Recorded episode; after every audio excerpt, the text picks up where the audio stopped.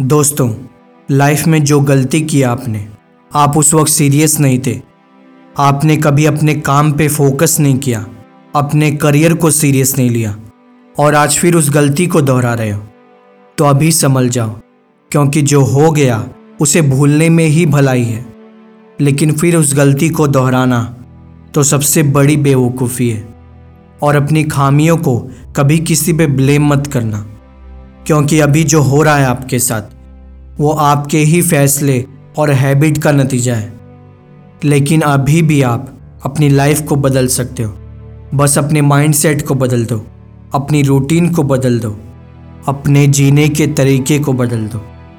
जो आपकी positive side है, उसे और अच्छा बनाओ और जो निगेटिव साइड है, उसे अच्छी हैबिट में बदलो। अपनी थिंकिंग को खुद के ग्रोथ के लिए रिप्रोग्राम करो। अगर आप लगातार डिसिप्लिन के साथ काम करोगे तो आप अपनी लाइफ को बदल सकते हो। चाहे अभी आप किसी भी पॉइंट पे खड़े हो। दोस्तों, जैसे चेस बोर्ड पे बॉक्सेस बने होते हैं, और हर एक बॉक्स पे स्टेप रखकर हम अपने गोल को अचीव करते हैं। वैसे ही अपनी लाइफ के हर एक खाली जगह को भरना स्टार्ट कर दो। छोटे स्टेप्स लेना चालू कर दो। दोस्तों, इससे कोई फ़र्क नहीं पड़ता कि तुम कौन हो। क्या करते हो? क्या एज है तुम्हारी? किन गलतियों को तुमने पास्ट में किया है? क्योंकि अब जो हो गया, उसे भूल जाओ और आगे बढ़ो। पास के टेंशन को पकड़े मत रखो, क्योंकि फिर इससे आपका आज भी खराब होगा। डेविड गॉगिंस को देखो।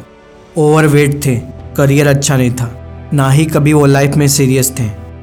लेकिन फिर उन्होंने अपनी गलतियों को एक्सेप्ट किया और खुद को बदला, और आज दुनिया उन्हें एक टफेस्ट मैन कहती है। तो आज से, अभी से, आप खुद को बदलने का फैसला ले लो। अपने सेल्फ ग्रोथ पे फोकस करो।